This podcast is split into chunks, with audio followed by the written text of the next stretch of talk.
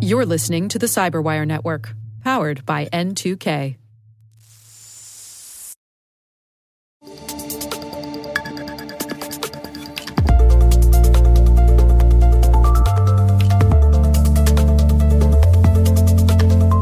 Hey everyone, welcome to Cyberwire X, a series of specials where we highlight important security topics affecting security professionals worldwide. I'm Rick Howard, the Chief Security Officer, Chief Analyst, and Senior Fellow at the Cyberwire, and today's episode is called Cyber Confidence Knowing What You Have and Where It Is. A program note each Cyberwire X special features two segments. In the first part, we'll hear from an industry expert on the topic at hand, and in the second part, we'll hear from our show sponsor for their point of view. And since I brought it up, here's a word from today's sponsor, Looking Glass Cyber, a global leader in cybersecurity.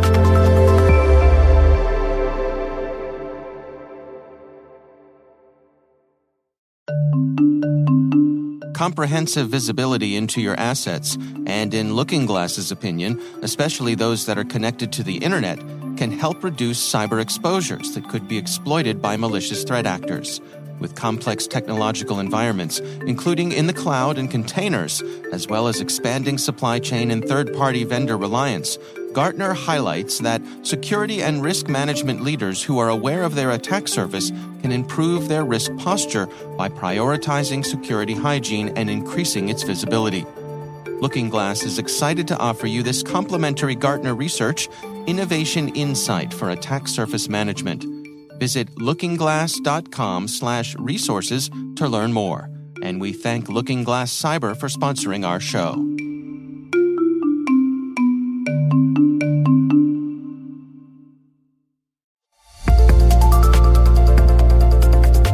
I'm joined by Jacqueline Miller, the head of InfoSec and IT and Chief Security Officer at Dispatch Health, and also a long running visitor here at the CyberWire hash table. Jacqueline, thanks for coming on the show.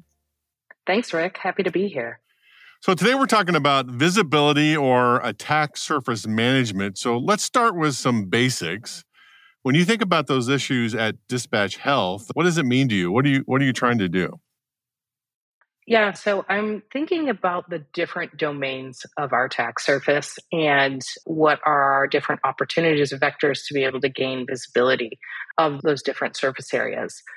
With a company like Dispatch Health, where we are literally changing how healthcare is delivered, in healthcare, the principal idea was you're largely dealing with the campus or offices, and all of the patients come to that campus or office to receive care we are bringing healthcare into the home, a lot of the concerns that have come up with COVID and remote work are doubly so for us because we are sending our providers into patients' homes, having to deal with mobile connectivity and networks potentially that we don't have control over. And so we have to become very creative about leveraging flexibility, but also leveraging many different tools in order to gain visibility, particularly with, with endpoints. All of those endpoints are then connecting back, of course, to the different applications that are running in the cloud, public cloud environments or SaaS applications that are protecting PHI, patient PHI. So we are thinking about a very complex attack surface and managing all of that visibility in into one pane of glass is of course very challenging because all of those different surfaces are very different from a technology perspective.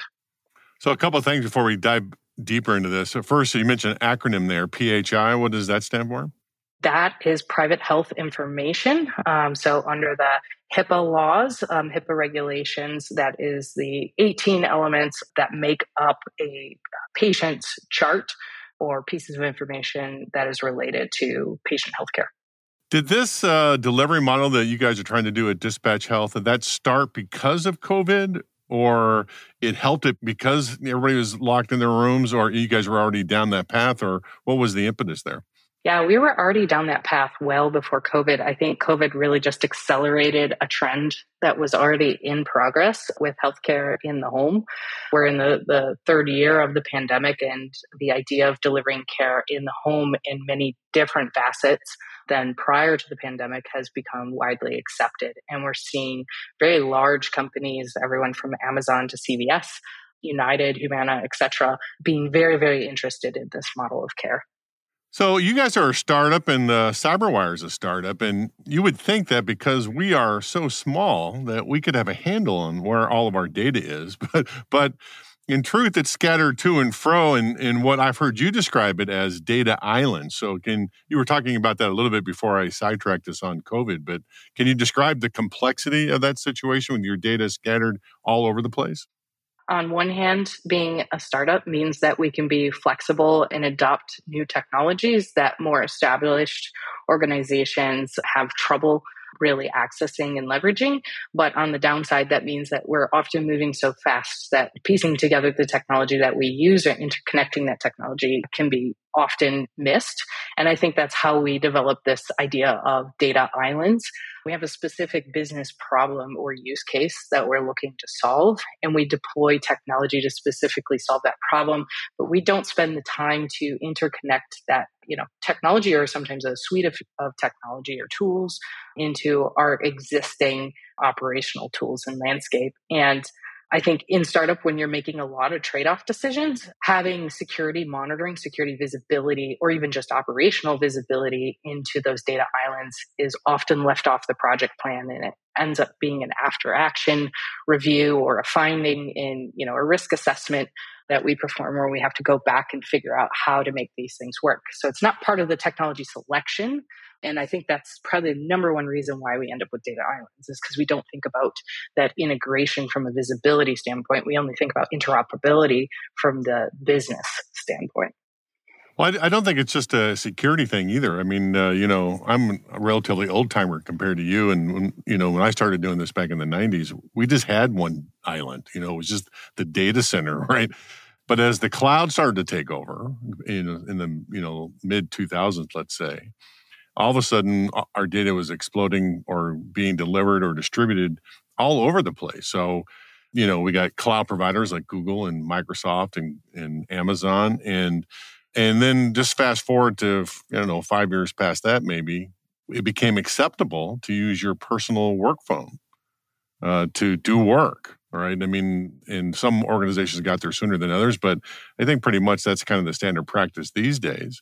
So it's big cloud providers, it's mobile platforms. And plus, I don't, I'm, I'm sure you guys are the same as us as startup. You know, we're using a hundred SaaS applications to run the business. So data is distributed through all that. So that's what I mean by data islands. And and like you said, there's no cohesive connectors. You know, that makes you that gives you visibility of all that. I think that's where the complexity is. Is that what your experience is too? Yeah, definitely it is. And you know, I think the first place where things start to get stitched together is always around access, right? Centralizing and, and, making access administration easier when you've got so many SaaS applications is an intuitive next step and a good place to start from a visibility standpoint. But then when we start putting on our security hats, so we think about what type of data, what's the classification, have we broken down within the application itself? Do we have RBAC deployed, not just of, of getting SSO initially deployed that's where that level of visibility starts to get really, really cloudy and it's very hard. You know, we're back to spreadsheets to keep track of all of that information. Here we are. Here we are, 2022, and roll out the uh, RBAC spreadsheet, right? Yep. so uh, you mentioned RBAC. Tell me what the acronym stands for for the audience.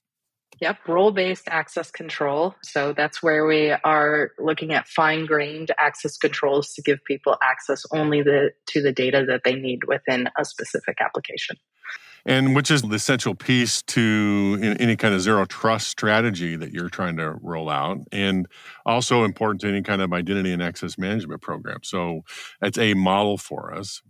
But I would say from medium to large organizations, they can start on this path, this identifying the attack surface with tools they already have in place. You know, most of the organizations of size have a few firewalls deployed in modern day firewalls are application firewalls or layer seven firewalls. And any network traffic that goes through one of those devices is classified as an application, like going to Facebook is an application, using Gmail, watching Netflix, you know, even pinging a host in the firewall's eyes, that's an application. So if you configure the firewall correctly, you can get at least a preliminary view of the network flow in your environments, regardless of the data islands. But for you and me, you know, that doesn't work for small organizations. Many startups and small organizations don't even have firewalls deployed. So, what do those organizations do? Yeah, there's a couple of ways to do it that I found, at least to to to approach that level of maturity. One is thinking about conditional access and starting to configure that with your IDP, your identity provider.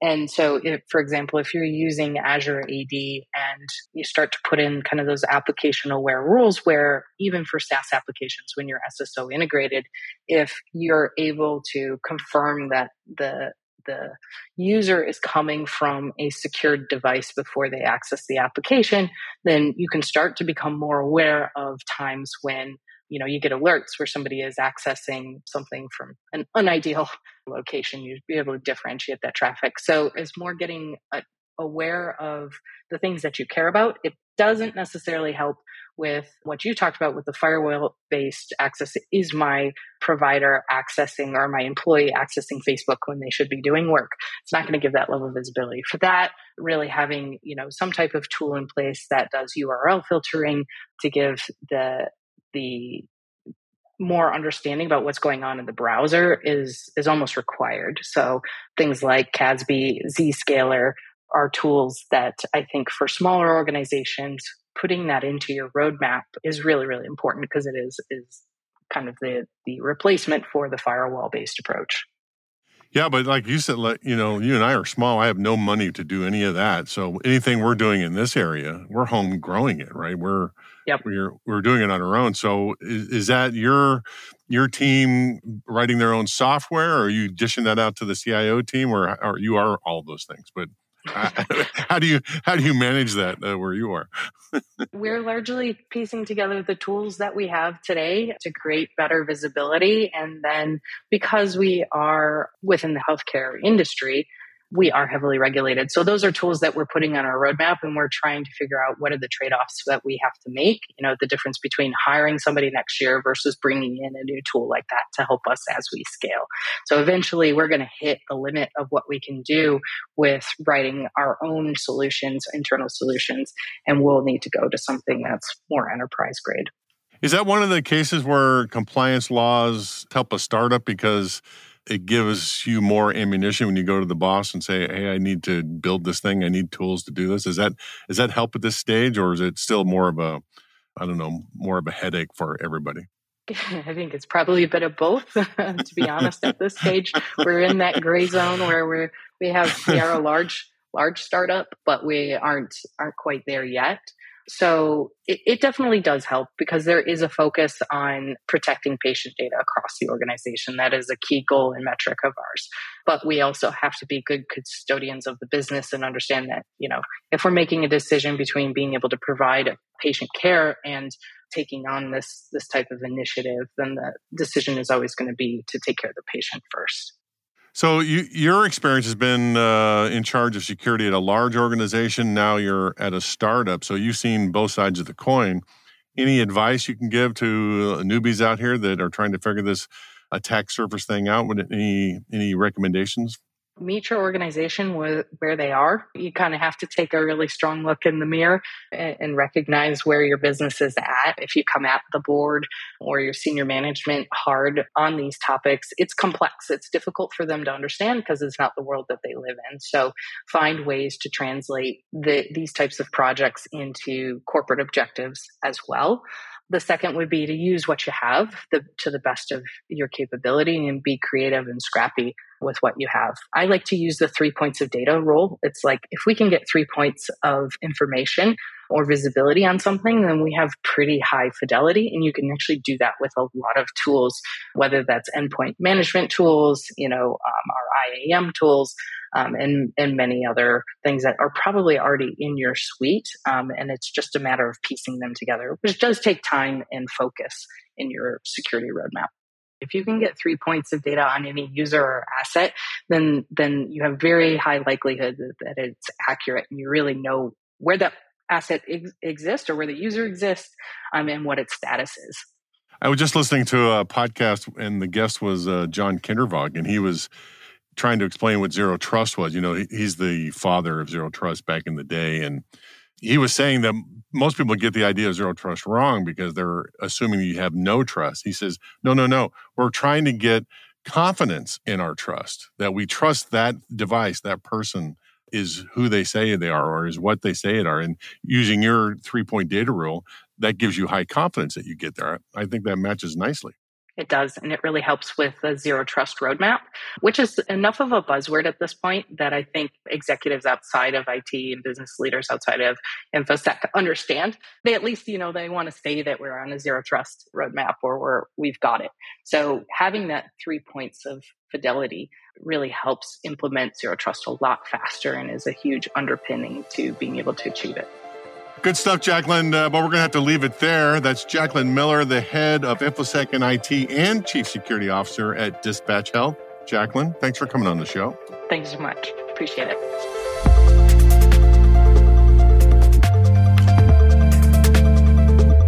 Next up is my colleague Dave Bittner's conversation with Cody Pierce, the Chief Product Officer at Looking Glass Cyber.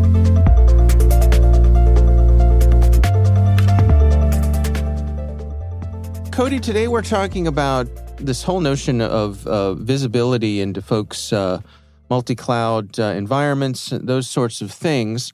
Can we start off with just some high level stuff here? Can you give us a, a little bit of the lay of the land of kind of where we find ourselves and what led us to this point? I think there's a couple drivers to where we are at currently and what I think people in, in cyber and generally in, in business are struggling with from a security perspective. One is that um, there's a um, you know massive digital transformation going on. So most businesses or you know most of the the, the large organizations are moving to the cloud, um, transforming their business so they can reach their customers anywhere their customers are, and providing that access um, to you know work from home or remotely internationally and so they're expanding their IT footprint a lot of that is single cloud adoption as they move from a traditional on prem or maybe hosted or co located IT stack to um, an Amazon or a cloud provider. But 60%, last I checked, actually are adopting multi cloud. So not only are you moving to something that you may have had a lot of control over, and you might have had a closet of IT assets and a firewall and um, it wasn't connected to the internet directly to a cloud provider where they have hundreds of services from databases to compute and more, which by default, a lot of times it's connected to the internet. And so that expansion is what we kind of is what we consider the attack surface that expansion of IT assets connected to the internet from an external attack surface and then that complexity of your IT moving to uh, something that is a little bit more out of your control, a lot more complicated in many cases, and a lot, you know, a lot, lot more room for error. And I think there's a general worry, which is a, a very validated worry, that this huge transformation um, they may not have the visibility or the security controls or um, analysis of that complexity as they adopt these new platforms. When you add in multi-cloud, while moving to the cloud is is generally the cloud providers are similar in the services they offer, but a lot of the built-in security is different per provider. So Amazon's what they would recommend their security stack looking like is different than what Microsoft would recommend their security stack. So you have an extra problem of you're having to learn more. You may be managing multiple security stacks, and it's in a lot of cases kind of a new um, environment for your IT and DevOps people. And so that's just created the visibility problem first and foremost. And I'm a big believer in cyber hygiene. I'm a big believer that the fundamentals matter often more than um, some of the more extreme or technical or cutting edge things in cybersecurity. And for me, one of the pillars of that cyber hygiene is good visibility. Hmm. And, and it's a it's a paradigm shift. It really is. And I think a lot of CISOs and now more and more the board or uh, the C suite are asking, do we have visibility into our IT assets as we move to, uh, you know, cloud and as we digitally transform the business. And I'll say one more thing about that. This digital transformation, which I just kind of define as, you know, moving to more of a, um, you know, decentralized or cloud based or data rich environment, something like that, is good for business. It's for, in my opinion, most businesses need to take that leap. It has so many benefits from data to cost to speed that it's good. And so cybersecurity is always at the point where we have to understand and support what is a positive advancement in technology. And that creates the, you know, dynamic of trying to secure what is moving fast and doing that really well. And um, I, I think that is really kind of one of the fundamental things. You know, I could add that working remote or working from home or have being international is secondary, but a lot of those problems are again tied to the fact that you're no longer just on a VPN connected to a colo. I think I, I may be getting these stats slightly incorrect, but you know, 80% of corporate traffic is now going over the internet. Hmm. You know, you're not in a studio plugged into a LAN. And I think those are all kind of working together. And uh, people are really just kind of need to retool and, and, and kind of get their, their hygiene down first. Is your sense that there's a general awareness that, that this is an issue of, of, of these specific risks?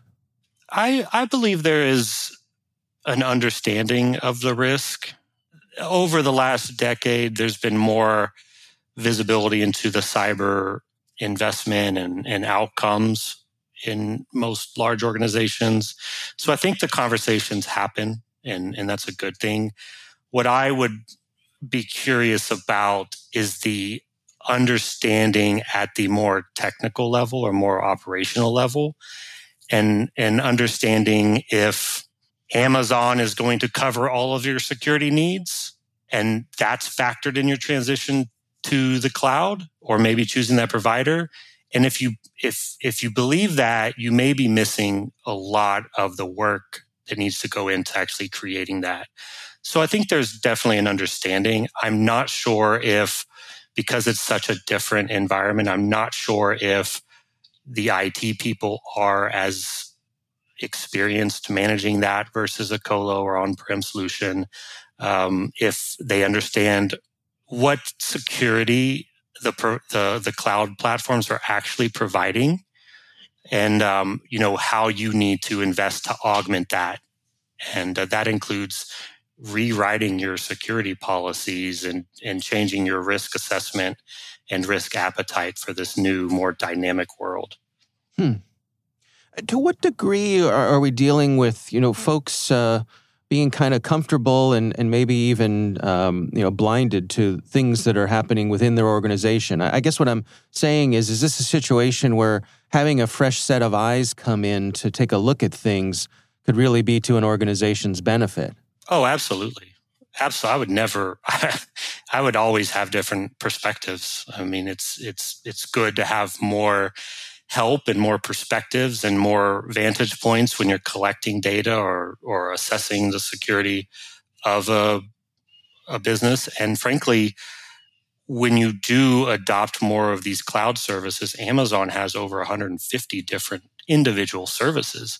The scale is something where you likely do need help, at least for some time.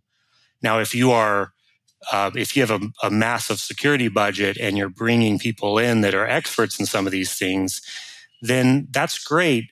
You still probably want another perspective, and and the good thing is that if you can get those multiple multiple perspectives with your own people that understand the environment and the problem, then that feedback from um, the second party is actually going to be more meaningful. They'll know what to do with it. So you have different vantage points and different places that you need to collect visibility data or exposure data or threat data.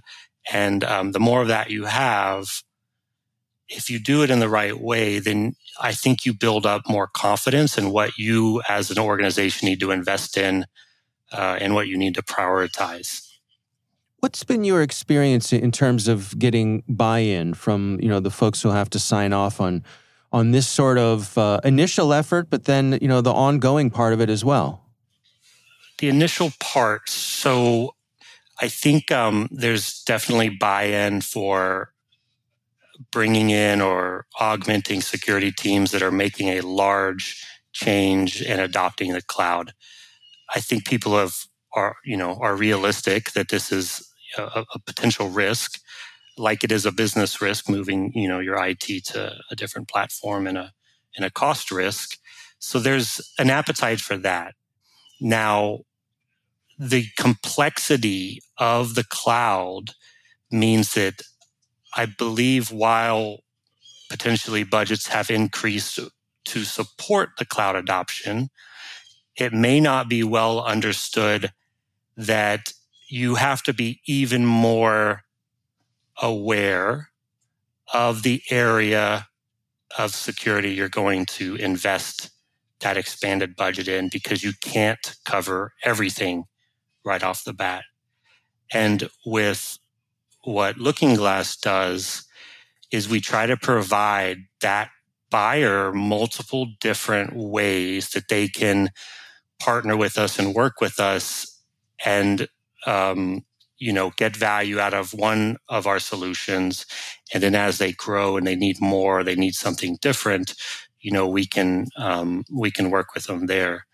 So uh, it's it's a nuance i think it's a nuanced question. I don't think we can generalize too much but i generally see that as how it breaks down that it's a good thing that budgets are increasing. We just have to make sure that we are using that precious dollars to invest in something that's going to have the most bang for the buck. What are folks experiencing on the other side of this? You know, when, once they get a handle on this and it becomes a regular part of their operations, what sort of things are you hearing? I, I like to point to DevOps and um, in Agile. Once you once you're a little bit more established, you start generally um, increasing automation, increasing the use of platform as code or infrastructure as code. And so you have these moving parts that your developers, engineers, or IT are adopting that help them be more consistent and help them build faster and and all those other good things. And I think what we see on that side is people want to they may have an idea of a of a you know a baseline, a secure baseline, and that's what they want to stick to. They want to make sure that they don't deviate so we see a lot of people, for instance, in DevOps, where an uh, engineer or a team is building something and they're deploying containers or assets in the cloud and they may not realize that their development environments that they're pushing to the cloud are not as secure or not following the same principles that their production systems may follow. And you get an you know uh, asymmetry where attackers are very capable of finding out that you have developer systems that have lax security and they'll go after that versus your production systems. And that deviation from a baseline are the expected security policies that you have. And that includes controls, authorization, identity management. That deviation becomes more important. So we want to be able to tell you that we just discovered, um, you know, a new, a new database in your Amazon cloud that isn't, does not have the firewall policies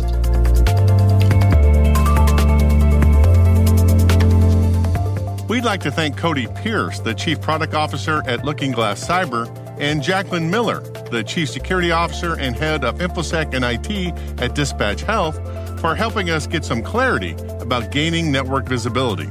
And we'd like to thank Looking Glass Cyber for sponsoring the show. CyberWire X is a production of the CyberWire and is proudly produced in Maryland at the startup studios of Data Tribe, where they are co building the next generation of cybersecurity startups and technologies. Our senior producer is Jennifer Eiben. Our executive editor is Peter Kilpe. And on behalf of my colleague Dave Bittner, this is Rick Howard signing off. Thanks for listening.